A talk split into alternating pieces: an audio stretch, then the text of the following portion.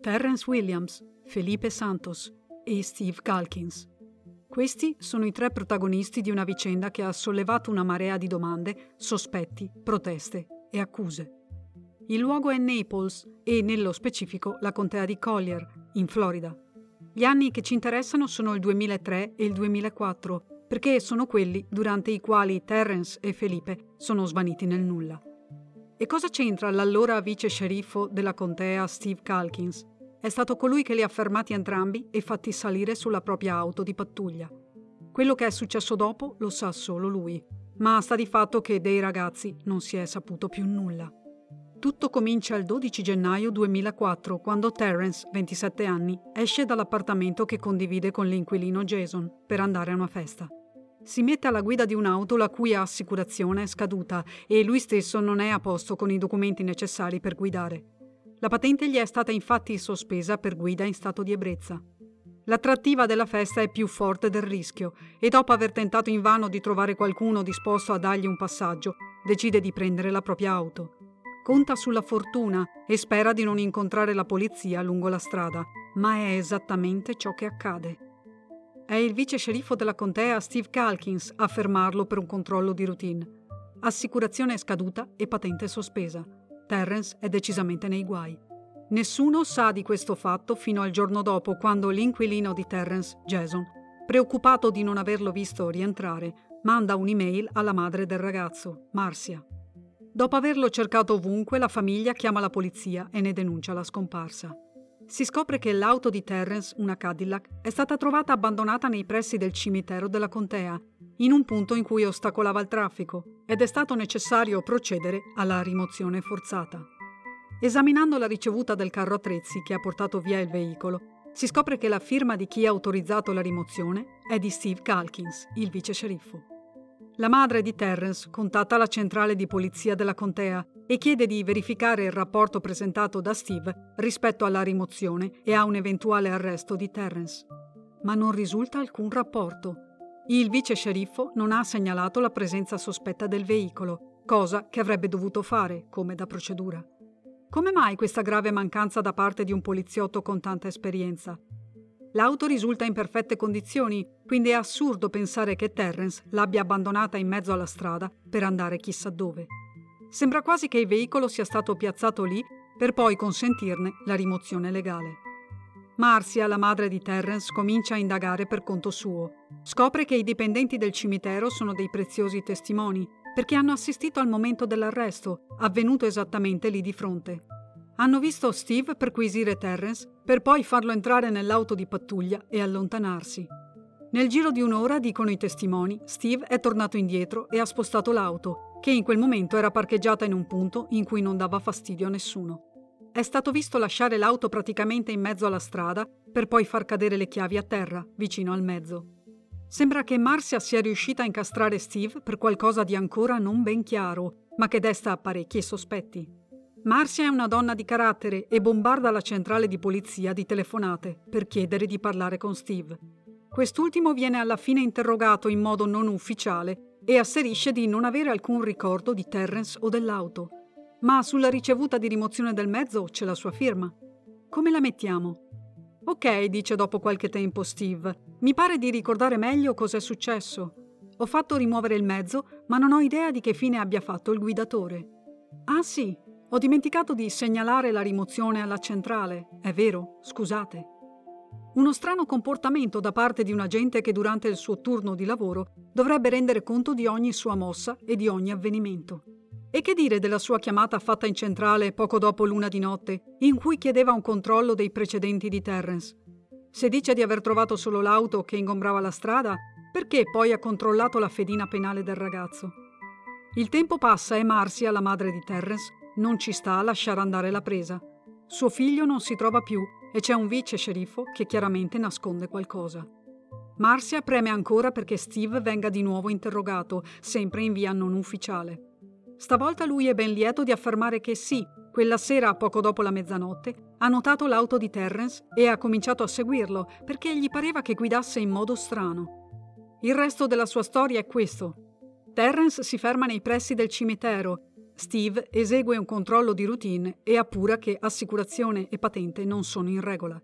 Dichiara Terrence in arresto e lo fa salire sulla propria auto. In macchina il ragazzo comincia a pregarlo di lasciarlo andare, altrimenti perderà il lavoro al Circle K, una sorta di mini market della zona, facente parte di una famosa catena. Steve decide di lasciarlo andare e lo accompagna al Circle K, dove Terrence scende. Poco dopo Steve chiama il ragazzo sul lavoro per avvisarlo che sta facendo portar via l'auto e che la ritroverà al deposito della contea. Gli rispondono che Terrence non lavora lì e quindi lui sposta il mezzo per giustificarne la rimozione. Come storia è un vero pasticcio, insomma. Sebbene questa non sia affatto la procedura standard per un agente di polizia, i colleghi tendono a credergli. Ma le indagini proseguono e ci sono parecchi punti che non tornano. Nessuna delle videocamere di sorveglianza davanti al mini market mostra l'auto di pattuglia di Steve che arriva e si ferma lì. Nessuno degli impiegati del Circle K dice di aver visto poliziotto e ragazzo da quelle parti. Non risultano chiamate da parte di Steve al Circle K. Steve ammette di aver spostato l'auto, ma solo per agevolarne la rimozione e non per farla sembrare abbandonata.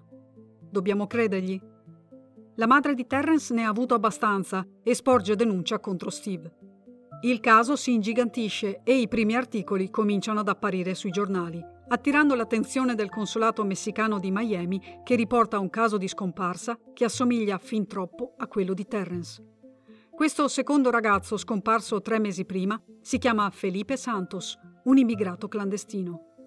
Il 1 ottobre 2003, alle 6.30 di mattina, Felipe, 24 anni, sta andando al lavoro a bordo della sua auto assieme ad altri due ragazzi ha un piccolo incidente con un'altra macchina. Sul posto arriva Steve Calkins che, dopo il consueto controllo dei documenti, si porta via Felipe. I due ragazzi che erano con Felipe e il conducente dell'altra auto sono testimoni della scena. Dicono che l'agente era parecchio nervoso e si lamentava del fatto di dover sempre arrestare persone non in regola con i documenti. Quando il datore di lavoro chiama la centrale per pagare la cauzione e far uscire Felipe, Scopre che il ragazzo non è mai arrivato in centrale e che non risulta che sia stato mai arrestato. Steve ammette di averlo fatto salire sull'auto di pattuglia e successivamente di averlo fatto scendere nei pressi di un altro Circle K, a circa 10 km dal mini market dove, tre mesi dopo, dirà di aver fatto scendere Terrence. La sua versione non convince i parenti di Felipe, che denunciano sia la scomparsa del ragazzo sia lo stesso vice sceriffo. Nonostante due episodi in cui non ha fatto rapporto circa gli arresti, Steve esce pulito dalle prime indagini che vengono condotte su di lui.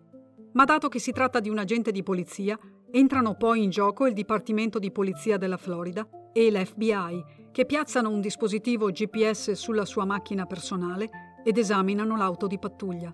Si utilizzano cani molecolari per la ricerca di cadaveri nei punti forniti dal GPS che sembrano sospetti. Niente di niente. Alla fine, il Dipartimento di Naples licenzia Steve per aver fornito informazioni contrastanti sui due casi e per aver ostacolato le indagini, dimostrandosi poco collaborativo. Nel 2018, l'attore, regista e produttore Tyler Perry, venuto a conoscenza dei due casi, ha messo a disposizione la somma di 200.000 dollari a chiunque sia in grado di fornire informazioni utili al ritrovamento dei due ragazzi o all'arresto del responsabile della loro scomparsa. Grazie anche al suo intervento, le due storie hanno raggiunto in modo capillare giornali e tv, diffondendosi in tutta la nazione e dando la giusta importanza a due storie che le autorità di Naples hanno sempre dato l'impressione di voler nascondere sotto il proverbiale tappeto. Sempre nel 2018 le famiglie dei due ragazzi hanno intentato causa per morte ingiusta nei confronti di Steve Calkins. Oggi Steve Calkins è un uomo libero anche se il distintivo che portava una volta risulta ammacchiato per sempre e sulla sua testa pendono accuse gravissime. Abbiamo a che fare con un poliziotto razzista e sadico che ha abusato del suo potere per eliminare due ragazzi? Si potrebbe parlare di un serial killer che aveva come target persone immigrate o comunque non di razza bianca? Un agente che ha aspettato di diventare vice sceriffo e acquisire sufficiente potere per mettere in atto le sue fantasie? Se fosse così, c'è da dire che non si è rivelato il più scaltro dei criminali, specie nel giustificare le proprie mosse con affermazioni contraddittorie. Da bravo agente di polizia aveva le conoscenze giuste per portare a termine il tutto senza farsi scoprire. Non lasciare tracce da nessuna parte. far sparire i cadaveri. Essendo ancora tutto in sospeso e per l'appunto in assenza di almeno un corpo, non si possono tirare conclusioni certe. Si può solo ipotizzare che magari non li abbia uccisi lui, ma si sia limitato ad abbandonarli in mezzo alle Everglades, le enormi distese di paludi tipiche della Florida. Zone impervie, piene di pericoli, nelle quali si può facilmente morire in un paio di giorni se non si trova la via di casa. Sono l'unico posto al mondo in cui coesistono coccodrilli e alligatori, il che raddoppia il pericolo di fare brutti incontri. È così che Steve si è liberato di Terrence e Felipe. Li ha magari costretti a nuotare in qualche fiume e ha atteso che uno di quei predatori facesse il lavoro al posto suo. È solo un'ipotesi. L'altra è che li abbia giustiziati di persona con un proiettile per poi gettarli in pasto agli animali.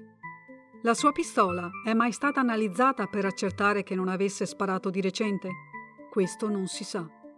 Sta di fatto che abbiamo due ragazzi scomparsi ormai da 18 anni e un ex poliziotto sulla cui auto quei ragazzi sono saliti per poi svanire nel nulla.